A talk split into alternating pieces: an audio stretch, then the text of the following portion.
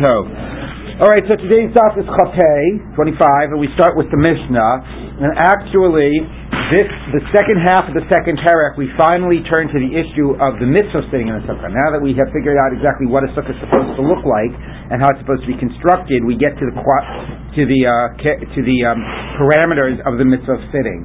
And again, as is sometimes the way with uh, the uh, Mishnayot and the ordering of the Mishnayot, whereas we might have expected, you know, a, the Masechet to begin with, there's a mitzvah to sit in the sukkah seven days. Um, even if you're going to start with the issue of the um, of the construction of the sukkah, now that we get to the mitzvah, you might expect it to get to first laying out what are the basic parameters of the mitzvah, but rather it starts from the exemptions of the mitzvah. Um, similar as you know, in a way, it does somewhat parallel the first Mishnah, which starts out what invalidates the sukkah. So we again, but it's interesting that it starts out with the negative. So let's take a look at our Mishnah that deals with not yet the, not yet what exactly the mitzvah is, but what exempts you from the mitzvah. So, shluchei mitzvah termina. People that are sent to do a mitzvah, literally, um, people that are traveling or on the way of doing a mitzvah are exempt from sitting in a sukkah. Sick people and their attendants are exempt from a sukkah. You can eat and drink um, temporarily, meaning not in a sense of a you know, of, of a fixed meal, but like a snack, um, you can do that outside of the sukkah. So these are things that can be done outside of the sukkah. Now, as I said, you know, sometimes this is just the way a Mishnah begins. It begins with mentioning some of the exemptions. It sort of assumes we know there's a basic obligation, doesn't lay it out, lay down the foundation, starts with the more interesting or the exceptions to the case. However, it is worth considering, and this is a point I want to come back to, that the reason it starts with the exemptions here is because if I were to ask you, what is the obligation of sitting in a sukkah? So you might say, well, if you're eating uh, bread or mizonos, a certain amount of a kovei suda, then you have to do it in a sukkah, the first night you have to do it in a sukkah, and that's what you would have said. We might not have even mentioned sleeping because we don't tend to sleep in a sukkah, although as we've mentioned, according to the Mishnah, according to the Gemara, it's even in some ways more obligatory than eating because even a, even a temporary sleeping. But anyway, we would have started by that. But really, if you think about it, Shivat Yamim, dwell in the sukkah seven days, in some conceptual way, the mitzvah is to be living all the time Everything. in a sukkah. Everything is in a sukkah. Now, does that mean that the sukkah is a prison? That you can't step out of it? That you can't take a little drink outside of it? But no, your house isn't a prison either. Okay? But you don't start by saying, oh, you only have to, when you eat so much bread, you have to do it in a sukkah the starting assumption is you're living in the sukkah, you're doing everything in the sukkah. So we start by telling you what doesn't have to be done in a sukkah, because we start by assuming everything is done in a sukkah. And that is a way of understanding why it is starting here with the exemptions, and that's, I think, going to be an interesting way about thinking about this, about thinking about fundamentally, you know, living in the sukkah. That's where we start from the idea. Okay, so let's take a look now as Gemara deals with these various exceptions. Rabbi, you keep saying exception. How do we know that in this Mishnah, the language of patur does not mean patur of asur. Um, no, you never have patur of asur by a mitzvah say.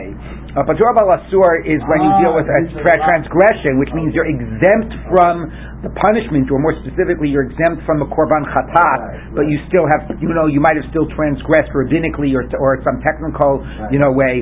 But you know, this is about a positive mitzvah. Okay. Mars is like this: Minani mili. Where do you know this? That a somebody who's doing a mitzvah is exempt from a sukkah. The Tanu Rabbanan, a rabbi taught. This is a discussion in Brachot um, about the, um, as we're going to see, about a chassan, a groom saying Shema. Um, it says that you know you shall talk about these and you shall you know you shall you know um, and and you, you shall talk about the Torah you know the Torah and you sh- and and um, v'shinatam livanecha v'dibartabam v'shivtecha b'veitecha v'lechtecha b'derech. So B'shivtecha b'veisecha, prat lo seik mitzvah, to exempt when you're doing a mitzvah. U'v'lechtecha b'derech, when you're going on the way. Prat l'chassan, as ex- excluding the case of a chassan. Now, why exactly lechtecha b'derech has to do with a chassan? But we'll discuss in a minute. But somehow it means you talk about the Torah and you do those things, you know, when you're on your, when you're normally just sitting around in your house or walking on the street, but not when you're doing, involving yourself in a mitzvah, or not a chassan on his wedding night. We'll discuss that in a minute. Mikan Amru, from here they said, Hakoni says Betula Patur, if a man is marrying a virgin, he is exempt from saying Shema at night. That's Almanah, but if he's marrying a widow or a woman who's already been married, the divorcee would be included. Chayav, he's obligated. So that's very strange. Like, what the heck? I get the maybe the Osik mitzvah. What does that have to do with a chassan? And what's the distinction between a virgin and an almana? So let's take a look at the Gemara. My mashma, which in some ways ways what the Gemara asks. Where are you getting this from the verse? How does this verse suggest that you're exempt from doing from saying from, from doing mitzvot when you are when you are already osek b'mitzvah? Now, first of all, I, I, want to remind you that this is the specific locus of this brayta is about the question of saying Shema. When they say chassan is exempt, it means he's exempt from saying Shema on his wedding night. And the psukim, v'shinantam livanecha v'dibartabam, is understood by Chazal, like more generally in the pasuk, it's about Talmud Torah. You should talk about the words of Torah, right? But it's also understood to be talking about the mitzvah saying Shema, right? That's in the pasuk about of Shema. The pasuk of Ayayim Shema is you shall talk over these words. So therefore, they are reading it. When do you have to say Shema? When v'shinantam livanecha v'dibartabam? When do you say Shema? When b'shiftecha b'veitecha right? Think about the end of it. That's how we know the idea of a night of, of, a, of a nighttime shema and a daytime shema when you go to sleep, when you wake up. So that verse is understood to be talking about shema and exempting these two cases, the chassan and the person that is doing a mitzvah. Osek. So osek mitzvah. So what we're going to have to do is first of all understand this whole chassan idea, and then also understand why is it obvious that you can transfer that discussion of shema to other types of categories like sitting in a sukkah. So let's take a look. So my mashma, where do you get it from? Amar Avuna Kiderech. Because it says like a way. It says baderech, like when you're on your way. Ma derech rishus, the same way going on, a, on on your way, going on a journey is something that is like volitional. It's not obligatory. It's discretionary. Av kol rishus. Whenever you're doing something discretionary, that's when you're supposed to say the Shema. Lafuke hai to mitzvah asuk to exclude a person who's involved in a mitzvah then you're doing something obligatory, not discretionary, then you don't have to say the Shema. We're saying ba derech means. Um, yeah, or or I'm not saying it's reading the ba as kid, but it may be. But I think what's also saying is anything like a scenario of going on the way, of when you're going on trips and when you're doing discretionary activities, as opposed to when you're not doing discretionary activities. So the Gemara says, how do you know? Milo askinan. What's to tell you that we're not also talking about or also talking about the Kazal Dvar Mitzvah, who says going on a journey means going on a discretionary trip. Maybe it inc- involves everything that you do, even when you're going on the way to do a mitzvah. The Kamarachman Likri, and the Torah is saying, read the Shema. Notice again the word Likri, right? It's specifically in the context of saying the Shema. You should be Korah Shema. So it says, no. Intein limakra b'shevet u'belechet. It should say in your in sitting and in going. My b'shiftecha Ubelechtecha, what does it mean? You're sitting and you're going. But lechet idach hu When it's your choice to be going, when it's something that you're doing, you're discretionary, then you have to say Shema. Habelechet a mitzvah patiris. But if it's not something that's you, about you choosing to do it, it's an obligation, you're doing because it's a mitzvah, then you're exempt. We sort of have this by Shabbos, right? We have the idea of chafetzecha asurim, right? V'chetzei shamayim mutarim right? So you can talk about, you can make all those shul announcements about things that you know can't really be doing on Shabbos. We want everybody to be, uh, you know, donating to the upcoming dinner, and we're going to be having this thing or whatever. Why are you allowed to talk about it? Because it's chesed shemaim. It's not about your types of activities. It's about religious types of things. So that's again the possessive sort of makes that line between it. So here too, when you're doing your activities you know, your discretionary activities, that's when you say Shema, not when you are going ahead and doing and doing a mitzvah. Now, that explains maybe the normal idea of osek mitzvah. What does it have to do with the idea of a chassan? So before I address chassan, I want to introduce a very fundamental machlokas rishonim about what is the nature of osek b'mitzvah, patamina mitzvah. Um, there are those rishonim, like Rashi and Tosfos, that understand that the idea is is that if I'm doing mitzvah A, I don't go ahead and do mitzvah B. It's only in a scenario where doing mitzvah B would take me away from doing mitzvah A. Okay? So let's say, for example, uh, I'm saying the Shema. So if I were to stop saying the Shema to, I don't know, to go ahead and give some tzedakah to an ani, I would have to stop saying the Shema. I can't be doing them both at the same time. But let's say, for example, um, I am um, I'm walking to do a mitzvah, and an ani is walking alongside of me. Well, he's not slowing me down for me to reach into my pocket and give him some money. So we wouldn't say osek mitzvah patamina mitzvah. It's not stopping me. The only time we say patamina mitzvah is a case where it would actually take me away from A. Now, the, some Rishonim ask on this. They say, if that's true, why do you need a pasuk to tell it to me? Because let's say well, you didn't have a pasuk, and you say, okay, you're doing A, but B comes along, stop A to do B. Then what would your next response be? If the idea is you're supposed to switch to another mitzvah that presents itself, so that what?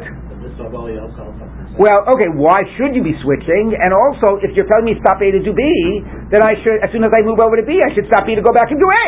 So of course you don't stop one to do the other. Now there's answers to that. Let's say B is something that's more pass, a passing mitzvah, is a not passing mitzvah. B could be argued to be a more important mitzvah. Okay, so there's reasons that you would say, you know, you would need this principle to say don't switch. But according to Rashi and Tosfos, the idea of Osik Mitzvah Mitzvah is don't abandon A to do B. Other Rishonim read it in a more um, profound way. They say, no, if you're, and this maybe fits more the pasuk, you only are obligated to do mitzvahs when you're on your discretionary time. If you're already involved in a mitzvah, you don't have an obligation to do another mitzvah, even if that other mitzvah wouldn't take you away. The Torah is only putting the obligation of a mitzvah on you when you're not when you're free, when you don't have free time. As it were, not, not free free being defined as any time that is being involved in your own things, but when you are already involved in a mitzvah, you're free from the you, you are not the other obligation is not imposed. So that means that even if I'm walking to uh, go ahead and run a show, theoretically, and an ani comes up to me and he's walking alongside of me, I'm osek the mitzvah, even if it's not going to slow me down. I don't have to do it. I'm not obligated right now. I'm already involved in another mitzvah. Of course, to which is to which point the response back is, so I don't get it. So do you mean that as long as you're walking around, let's say with tzitzis on, you don't have to do any mitzvahs because you're doing a mitzvah, you're free from other mitzvahs? So they say no. It's not Mekayim mitzvah, patamina mitzvah. It's osek b'mitzvah, patamina mitzvah. If you're actively involved in it, that's when you're free. Not if you just happen to be getting mitzvah points because you happen to be wearing tzitzit. Yeah, as long as you're not wearing shatzes, you wouldn't have to do anything. Exactly. Okay, so these are two concepts. Now, why do I mention this? It's going to be relevant to understanding the sukkah case, but it's also relevant to understanding the chassan case. Why is a chassan exempt from saying the Shema? Now, the real answer, the real answer, the most obvious explanation of why a is exempt from saying the Shema, and this is the way it sounds like um, in, in the Mishnayos and Brachos, is because he's distracted. He can't have sufficient kavanah. Nobody would have ever suggested the idea of Ozik Mitzvah. You might remember that there's the famous Mishnah where Rabbi Gamliel, I think it's Rabbi Gamliel, Rabbi Gamliel said the Shema went on his wedding night, and his students said to him, like, what, uh, did you teach us, you know, chassan is exempt from the Shema? He says, oh, Amy Shar Koladam, I can't deal, deal even a moment without accepting O Malchus Shemayim right? And then the, you know, but it seems like from the context of that discussion that his point was like he's also at this madrega that he's able to have kavana. Other people can't have kavana; they'll be too distracted. So to some degree, it sounds like the issue of the chassan and Shema is an issue of distraction, which is actually going to come up in the Gemara. But the Gemara here is framing it not about distraction, but about osek b'mitzvah. So the question is, what type of an osek b'mitzvah is the chassan? So if you take a look at Rashi, right, Rashi says the following. Rashi says, um, uh, it's about, I don't know, 15 lines down in the uh, medium-sized line. The line starts with the word lichtav v'lecha paderech. I mean, it's not the very last line of Rashi, which is the longest line of Rashi. Okay, anyway, say the wide lines of Rashi. Anyway, okay. So anyway, Rashi says tarid. He's distracted. Says Rashi. Libo tarud b'machsheves bi'ilah. He's, uh, you know, he's, he's preoccupied with the fact that he's going to be having sex tonight. So notice Rashi says, and the idea I told you before, you can't do two things at the same time. You can't go ahead and start doing the Shema. It'll take you away from thinking about having sex tonight. But the point is, okay, but why is that like Osek the mitzvah? And why is that taking him away from doing the mitzvah that he's going to be doing tonight? So if you look at the last Rashi, um, not the last, the Rashi says Tirda de Rishus. Um, we'll get to that in a minute, but I'll just read it to you now because it's relevant, like three lines from the bottom. No, I'm sorry, not that one. Um, uh, five lines from the bottom. Chosam tari tirda the mitzvah.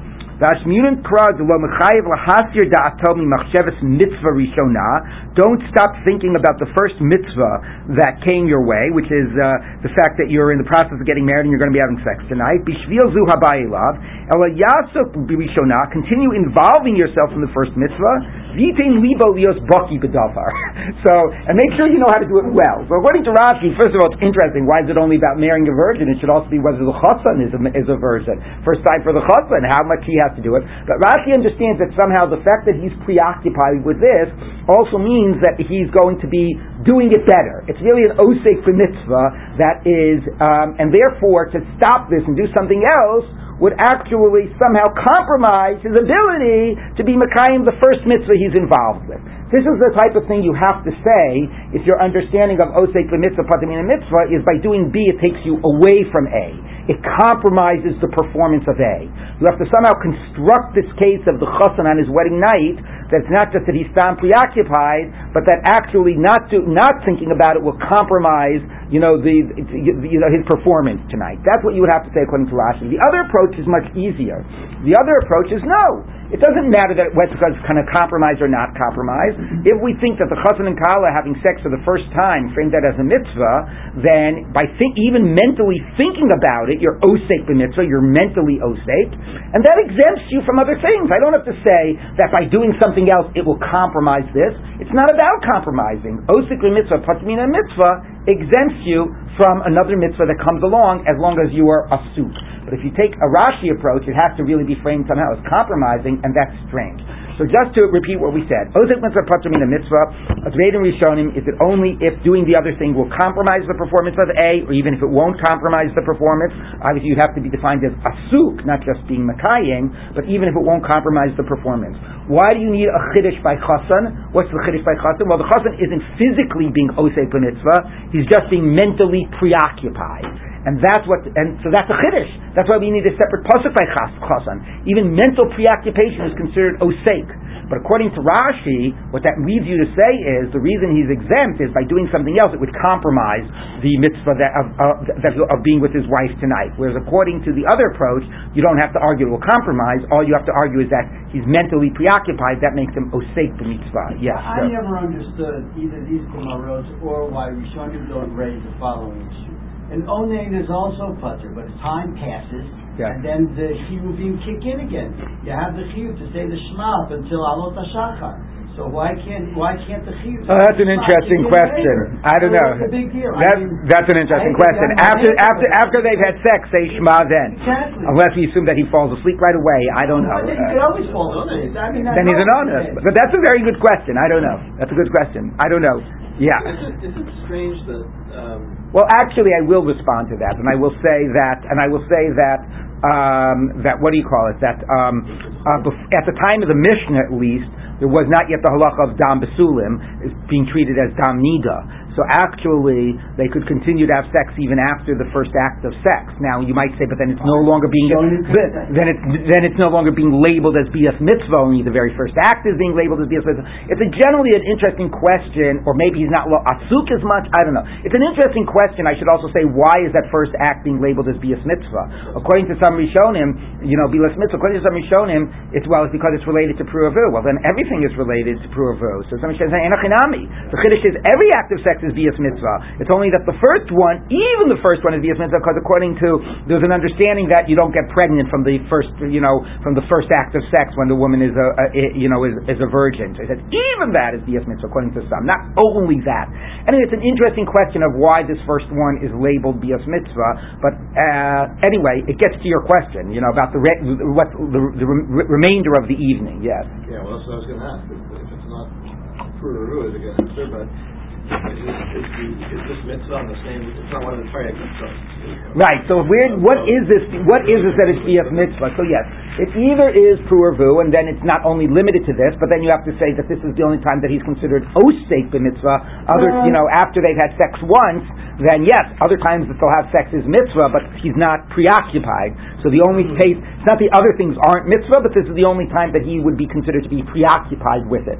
Um, there are those that say it's considered bias mitzvah because of the idea that um, you know there's a Gemara that says uh, Eina Isha Karesis Bris Elamisha Asa Keli, which is a very like you know uh, uh, challenging Gemara, but okay. But basically that a woman who goes from being a virgin to a non-virgin, and you know this actually impacts her body, and it sort of makes you know it's a first you know a sexual experience in a way that changes her body. In that way, that creates a very profound connection to her husband. Um, is um, so therefore, in a way, they'll you know so based on like that concept, there's an understanding that this is being called bias mitzvah because it really sort of brings together in a in a very profound and deep way husband and wife you know, that first act of sex and specifically focus on the first act. But you are right in the sense of, okay, but that's not one of the Taryag mitzvot. That could be a very nice and wonderful and important thing, you know, but it's not one of the, it's not one of the Taryag mitzvot. So that is also interesting, right? Why it gets labeled as a mitzvah. Um, so all very good questions and, um, um, but let's, getting back to sort of the particular focus here, let's take that as an assumption and it is saying that therefore the chassan is considered to be osek b'mitzvah. So now let's see, yeah anti-Talmudic or anything, but is it possible that, that this is what that requires overanalyzing this?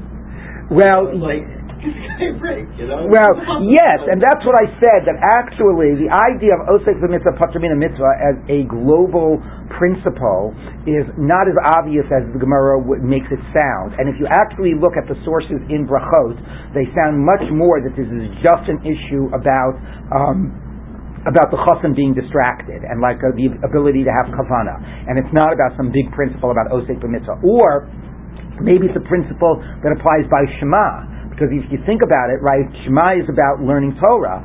So if learning Torah is supposed to lead to the doing of Torah, so when you're doing a mitzvah, you don't have to be saying the Shema, which is all about the learning that leads to the doing. It's sort of like you're exempt also from Talmud Torah when you know you leave Talmud Torah to do mitzvahs, you leave Shema to do mitzvahs. The way the Gemara globalizes it and turns the chassan into an example of osek mitzvah and turns this exemption of Shema into a, a global exemption of osek mitzvah is not so obvious from the earlier sources. But that is what the Gemara is doing. But now here the Gemara actually recognizes that chassan might be based on something else. So let's take a look. So the Gemara says like this. Um, Ihachi says the Gemara, Afilu kones hamani nami. So even if somebody is marrying an almana, it should be osek b'mitzvah. So here notice, although she's not a virgin, it still considers it to be a bias mitzvah okay, which is important. So it seems very clear, not based on that Gemara I said about the impact of you know a, a woman having her first act uh, of sex with her husband, but specifically that bia is a mitzvah, presumably because of pruervu. So if that's true, even if he's marrying a a widow, he should be considered osek mitzvah. It's also a mitzvah there.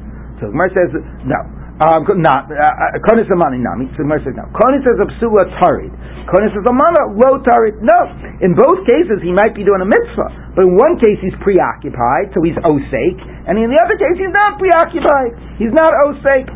Okay, so now because it uses the word tarid, the Gemara is sort of thinking that maybe it's not about mitzvah at all. Maybe it's only about being preoccupied, right? Which is exactly what probably pshat of that case would have been. So the Gemara says, "Kol heicha zitari hachinami departure." You're telling me anytime somebody is preoccupied, they're exempt, sort of dropping the concept of it being about mitzvah for the moment. Um, Elamianta says the Gemara, that's true. Tavas finasa biyam. How about if some guy his, his his his ship sank in the sea? You know, he just lost a million dollars on the stock market. The Tarit, and he's preoccupied. Hachinami departure. Would you say he's exempt from the Shema? And maybe you'll say, yeah, maybe he is exempt from the Shema. He can't focus. Hama Rabbi Ava Bar Zavda, I'm a Rav, but Rav Ava Bar Zavda says in the name of Rav, although a mourner, Chayav b'chol mitzvahs hamus b'Torah, is obligated in all the mitzvahs in, in the Torah, chutz minat tefillin, with the exception of tefillin. So I never behen pe'er, because the pasuk in Yechezkel, which we'll see later, describes the tefillin as glory. And a chassan, uh, an avel should not be wearing tefillin, which is like you know, glor- being in a state of sort of glorifying, um, with he, it, it, it's it's a it's a uh, you know it's it's a um, deny it's it's an insult to the mace that he is supposed to be mourning to be you know to sort of be wearing the tefillin that are considered to be glory. So that's the one thing he's exempt in, but he's not exempt in the Shema. So you see that being exempt in the Shema is you, you see that being um, that being preoccupied is not an exemption. Gemara says no. Hacha tari tir to the mitzvah. Hasam tari tir to rishus. So now the Gemara gets back to the fact that it's not being preoccupied alone. It's about being preoccupied with a mitzvah. Okay, so basically let's look at what the Gemara did. The Gemara, for a moment, contemplated the idea that the exemption of chassan was about just being preoccupied. It had nothing to do with osek b'mitzvah. And it said, but that can't be. It can't be that anytime somebody is preoccupied, they're exempt by the Shema. We never hear that rule. We never hear that, oh, if you're too worried about your job and this or that, you're exempt from the Shema. And maybe if you want to suggest it's true, I'll give you even a counter example. A mourner is obligated in the Shema. The only thing a mourner is exempt from the first day is tefillin, and we'll talk about that. But he's obligated in Shema. So you see, obviously he's very preoccupied. I mean, he just lost a close relative, you know, and nevertheless you're obligated. So it's not just preoccupation. What it actually is, is it's tirda de mitzvah. Now, I do want to say that even if you said it was tirda de mitzvah, you wouldn't have to necessarily have framed it as oh, osek mitzvah, patabina mitzvah.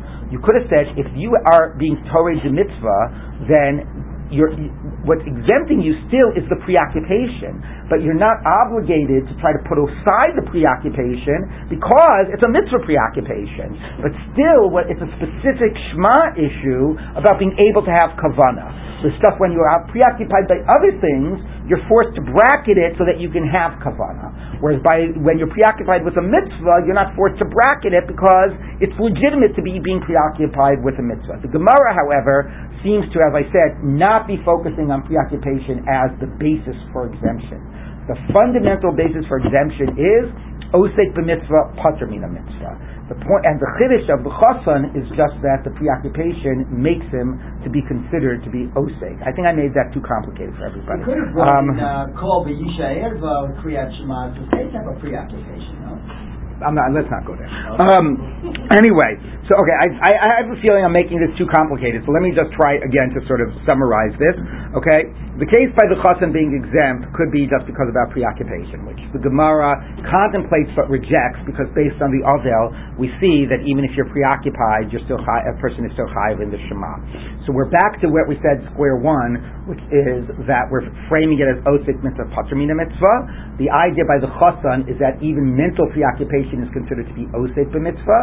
The difference between the virgin and the widow is not that in both cases he's not about to do a mitzvah, but in one case because he's preoccupied, he's osek the mitzvah, and in the other case because he's not preoccupied, he's not osek the mitzvah. So yes, preoccupation matters, but it matters to define you as osek the mitzvah. And at the end of the day, the exemption is based on osek the mitzvah. Again, it is interesting that it is considering sex on the wedding night with with the almana as a mitzvah. That's not the difference whether it's a mitzvah or not a mitzvah. The difference is whether he's considered osek mitzvah.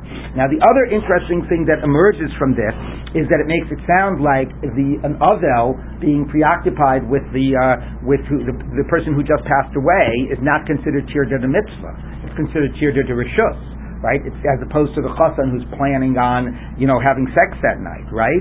So that's actually uh, a little a little surprising. You might have thought that the whole idea of Avelus is to give you the opportunity to be reflective and to think about these things, and maybe we would call that also de mitzvah, right? If the Avel is thinking about the person who just passed away. So look at Rashi, three lines from the bottom, de rishus. I always find this Gemara fascinating, you know, that it labels the the thinking about the mace as de rishus. So Rashi says, "She'afal pishu chayav lino gavelus shel me'iwa v'chitza v'sicha laharas kavod meso eno chayav lihitzdayer." So Rashi says, interesting, all of the various manifestations of avelus are not necessarily just manifestations of pain and suffering. They are ways of demonstrating respect in the sense of respect, that like the death had this tremendous impact on you, but not necessarily one. Uh, there's not necessarily an idea of being afflicted. It's quite fascinating because you would think that the whole reason that the acts of Avelos are acts of demonstrating respect is they show how the loss has created the sense of devastation. Right? You're now on the, the person on the ground, he's not wearing his shoes, he's like, why is it respectful? It's respectful because it shows how much that loss has impacted on the person. So, uh, you know, the idea that having a sense of suffering or, or, or, or, or these types of thoughts is not, is a tear to the, is a tear to the rishus, I like have a very hard time getting my head around. I mean, you know, you could say that the Avelus period is a period where you're supposed to be sort of reconciling yourself to it. It's a period of Tanchumim. You know, it's after the Aninos. Aninos is when it's completely a sense of devastation, and then you are exempt from mitzvot because by the period of Aninos, you are supposed to only be thinking about the maze. The Avelus is the next stage. It's the stage of being consoled and reconciling and sort of working through it. So they are, maybe it is, the statement is it's unhealthy to be overly mitzta'er, um, but I still think it's a very fascinating statement in the Gemara that that's considered tirda de rishus, you know. So, all right, let's keep on going. So the Gemara says like this. Are you telling me you learn out Ozik mitzvah patimina mitzvah from the Shema case? Nafka. You learn it from a story of Korban Pesach. Titania, we turn to the Brisa. There were people that were tame for impurity of body, and they couldn't do the Korban Pesach, and they came to Moshe, and that's where we got Pesach Sheni. Who are those people? Nosei Arona show Yosef Hayu. They were the ones that were tummy because they had been carrying Yosef's uh, coffin. Like Kach Moshe Yosef Himo. So Divi Rabbi Yosef. That's what Rabbi Yosef said. Um, Rabbi Akiva Omer, Rabbi Akiva says, Mishael ve'el hayu. They were Mishael ve'el Tzafan, who were, you know, the nephews of Aaron, who were the ones that took Nadav and Avihu out of the base, out of the Mishkan when they, uh, the fire consumed them. Shayu Oskim b'Nadav Avihu. And that's how they became Tameh. Rabbi Yitzchak Omer, Rabbi Yitzchak said, no, that can't be. No say Aaron Yosef hayu, kvar yuchalim litaher. Says, look, they made the Pesach when they were encamped still at Har Sinai. Okay? They had been encamped at Har Sinai for about 10 months. And then they made the Korban Pesach at the following Nisan. So, they had been put, whoever carried the, the, the coffin of, of Yosef put it down when they arrived at Har Sinai. And then it's been 10 months since he's been there. They've had enough time to become tahor. Now, also the question is, when were they told about para aduma, about how you could become tahor? tahor? So according to Chazal, that happened at Rosh Chodesh Nisan. So anybody that was tamei before Rosh Chodesh Nisan, you know, they had 15 days to become tahor before Pesach. So it couldn't have been the people that were tamei with, with Yosef's coffin. Um, even if it was Mishal ve'al that story of Nadav and Avihu being consumed was on Rosh Chodesh Nisan, according to Chazal. So they also had 15 days to become tahor. Ella, Oskim b'meitz mitzvah hayu. No, they were just stam people who were involved in some burial of a dead. You know, meitz mitzvah sometimes has a technical term that nobody else is burying this person, but the way Rashi says it means no, just they were burying a relative. And it just so happened that their relative died uh, a week before Pesach, and their seventh day was on was Pesach, and therefore they were still tamei. Now, why do you have to say their seventh day was Erev Pesach? Maybe it was the third day.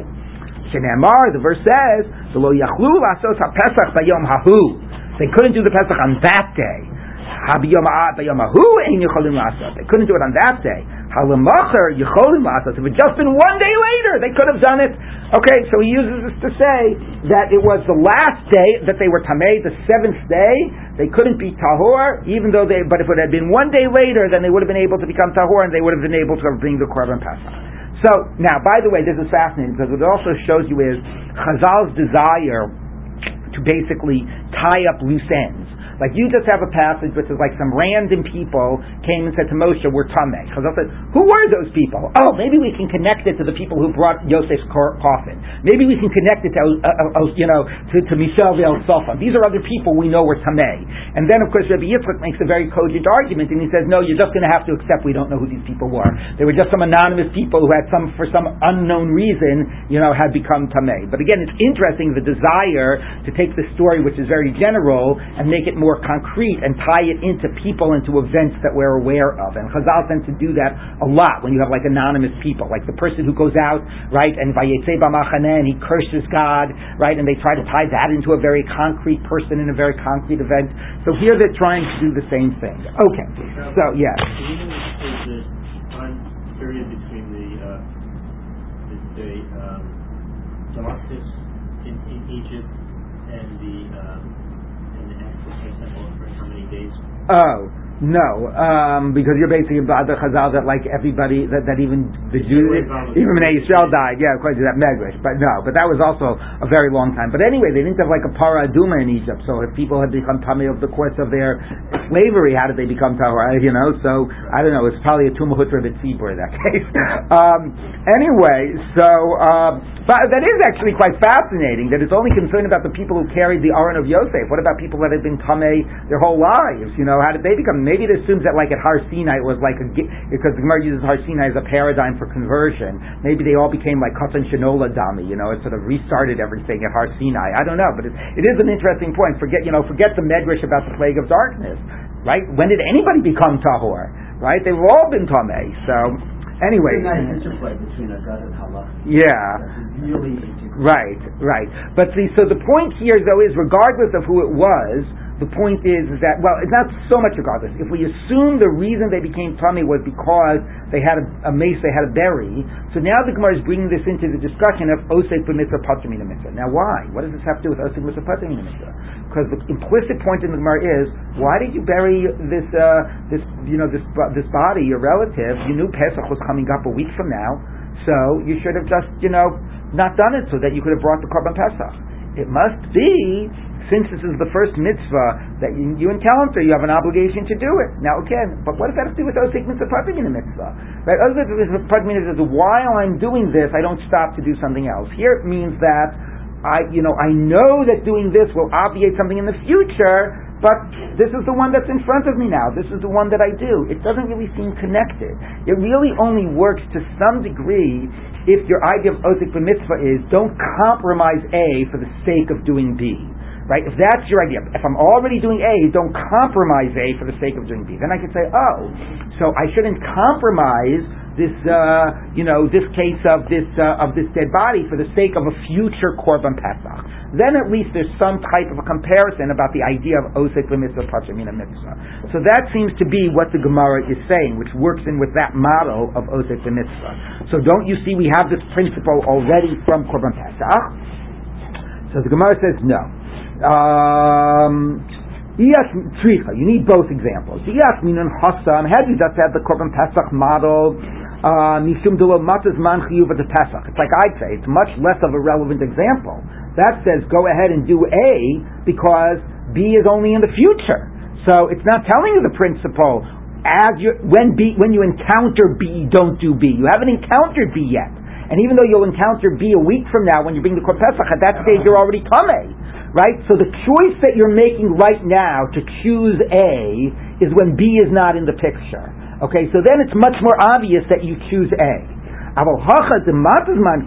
Here, where you're doing your mitzvah, you're in the middle of A and B comes along, it's not so obvious you keep on choosing A. Now that B came along, maybe you go and you do B. Okay, it's a different scenario. Scenario. Amalo? Maybe not.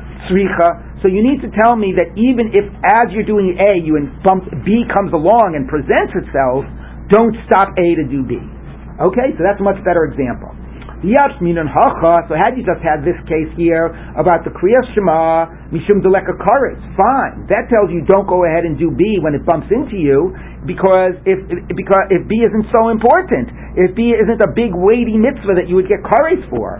Oh, hasam. But if it, but if the B that came along, but there by the pesach the iko that the korban pesach is uh, punishable by karetz, it's a very very weighty mitzvah. Amala, maybe in that case, you would abandon A to do B. Sricha, you need both cases. So from Korban Pesach we learn, don't stop A to do B, even if B is more important, right? Even though Korban Pesach is more important. And from Kriyas Shema we learn that e, when you're in the middle of doing A, and B encounters you, and B is presenting itself right now, don't trans, don't transfer doing, don't stop A in order, in order to do B. Tosfos, of course, asks that what we don't have is the combination of the two.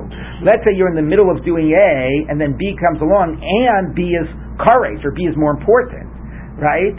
So you see, we have one case where you did A before B was around. B was much more important, but B wasn't on the scene yet. We have the other case you're doing A and B comes on the scene, but that's when B isn't so important. What happens if you're in the middle of doing A and B comes along and B is much more weighty, right? If I'm in the middle of saying Shema, but if I don't stop Shema right now, like um, you know, uh, it's it's uh, I don't know, it's somehow right before nightfall. If I don't stop Shema, this baby isn't going to get a bris milah, right? So what? I don't. Oh, say mitzvah mitzvah. Do we say no? In that case, it's not like B is on the scene and it's more important. So what is the limit to that idea of Ozik Mitzvah? Tosfos raises that. What happens when you have the combination of the two? But these two for the Gemara create this principle of Ozik Mitzvah Pashimina Mitzvah, which again, according to some Rishonim, means don't do it if it's going to mean that you're going to have to compromise A. And according to other Rishonim, means even if you're not going to have to compromise A, if you're doing A, you, if you're involved in doing A, you never stop A to do B. Okay, are there any limits to that in terms of how important B is? That's a little bit of an open-ended question, but that is the basic principle, and the basic source is Shema, although Pesach is, adds to that issue.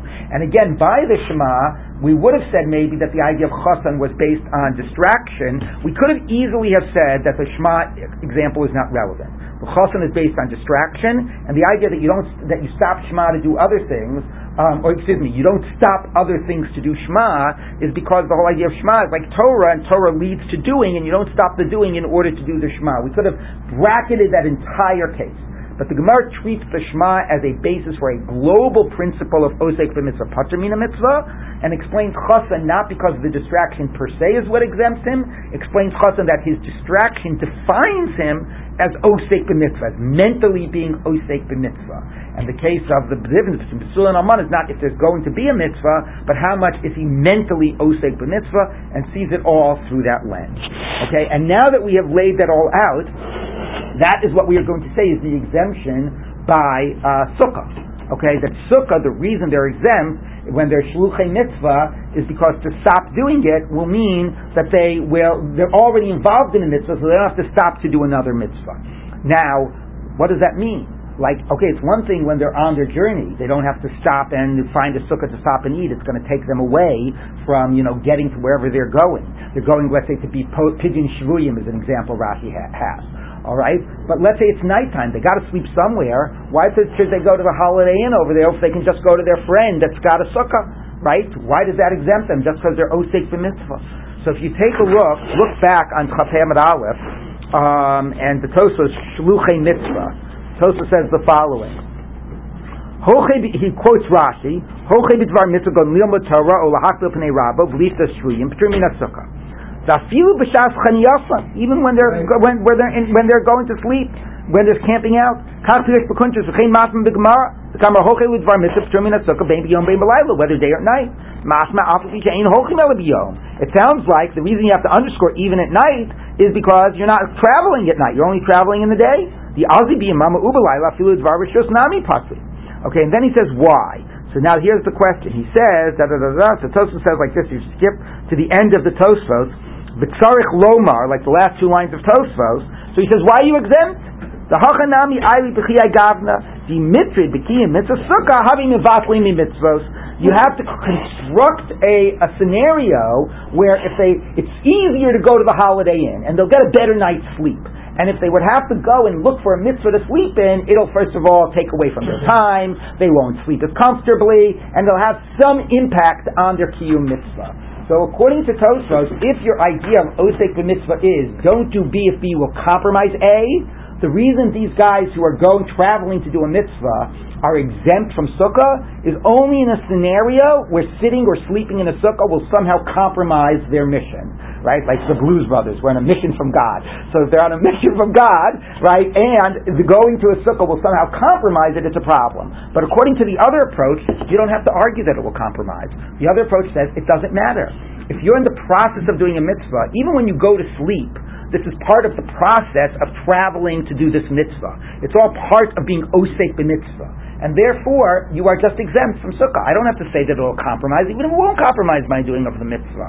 I'm osek the mitzvah, I'm exempt from sukkah. So this is exactly this machlokes.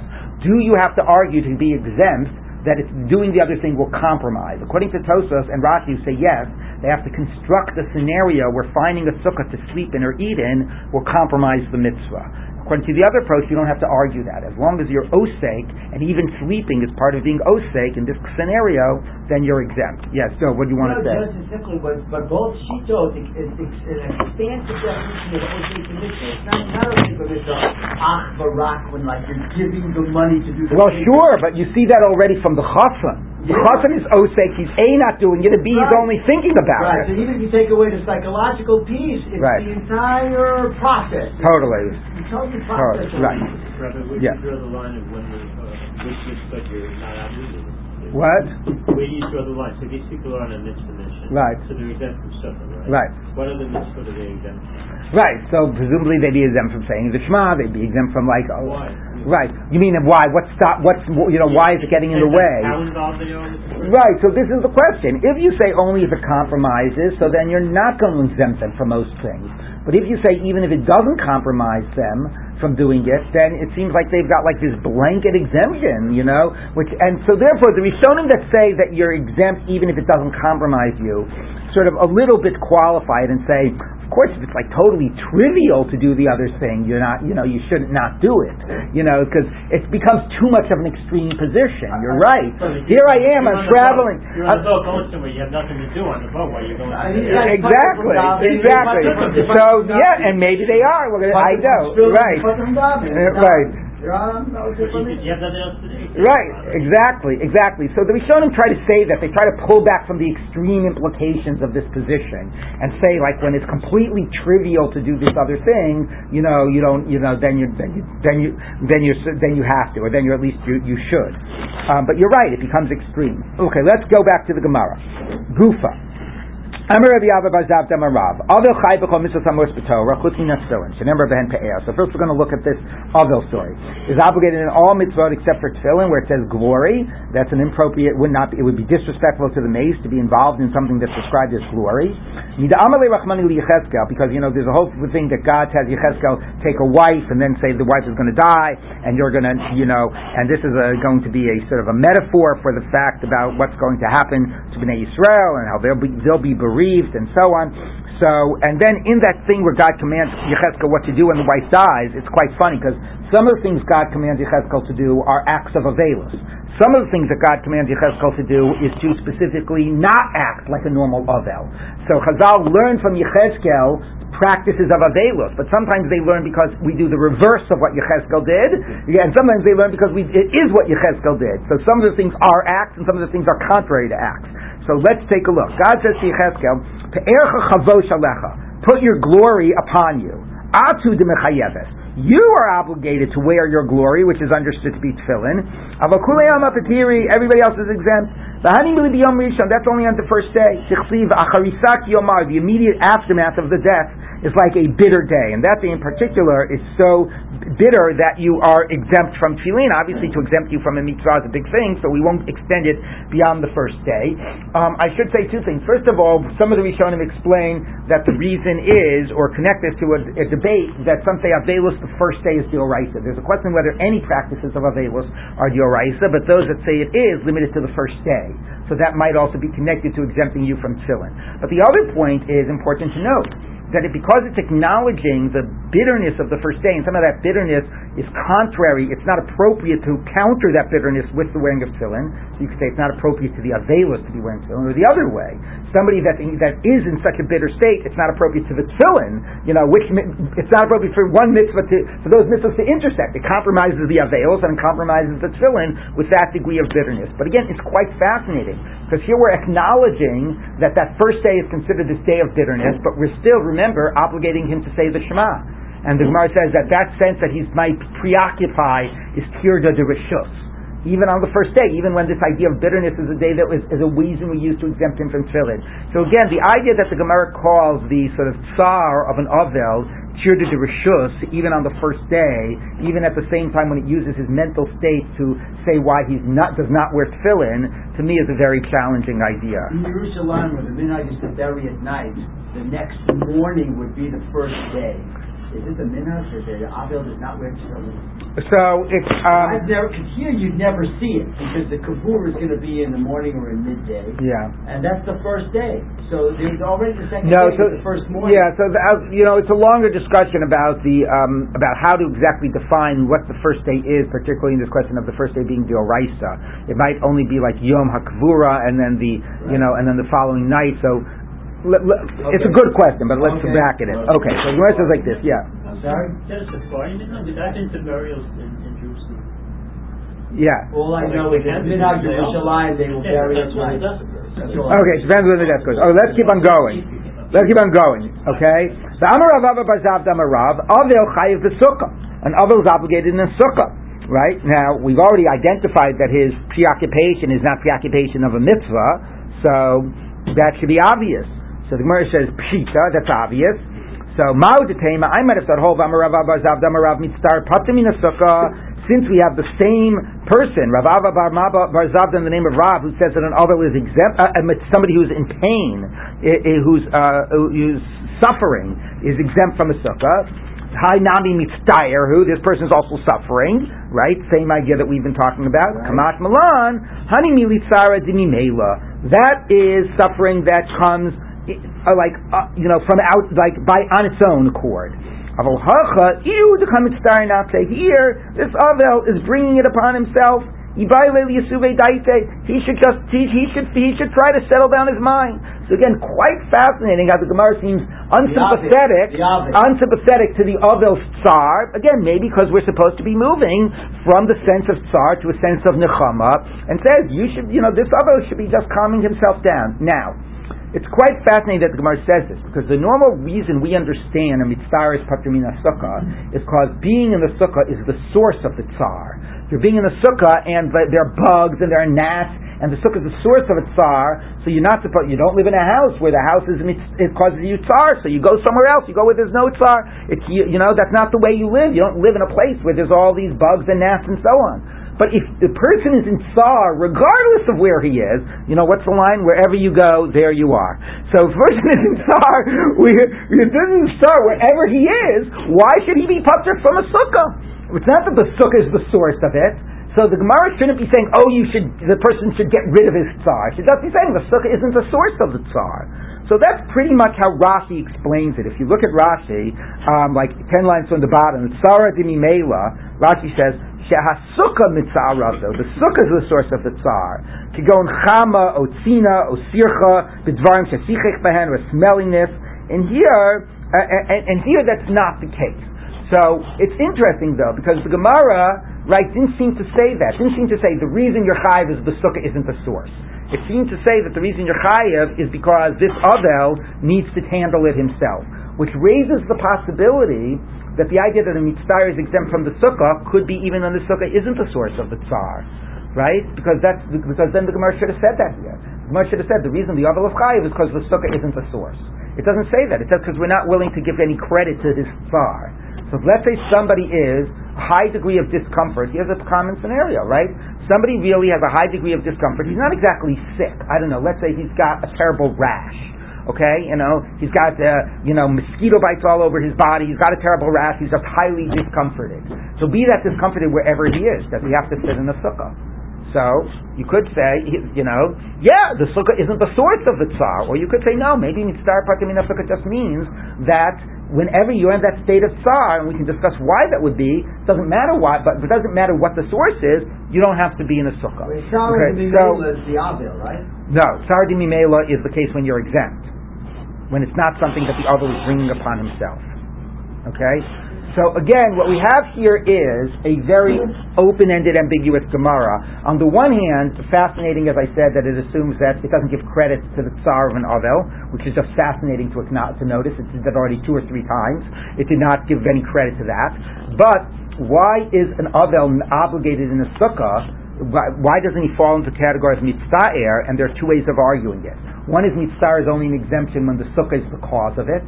Okay, then fine. Then you don't have to say that the Avel needs to get rid of his tsar. It's just the sukkah isn't the cause. That's one way of explaining because the sukkah isn't the cause. The other way of explaining is that mitzvah is always pachim in the sukkah. It doesn't matter what the cause is. But the reason the Avel is not is because we just don't give any credence to his tsar. We say, get you have tsar, deal with it okay, and therefore that's not a legitimate. But it doesn't. But a mitzvah that that that can't get rid of it, even if it's not based on the sukkah, might really be patur min hasukkah, and that's an interesting question. Okay, so again, quite fascinating how much of the Gemara is discounting the tsar of the avel. Um, okay, I think we will end. We will end here. So we did a, a lot conceptually, not so much textually, but a lot conceptually.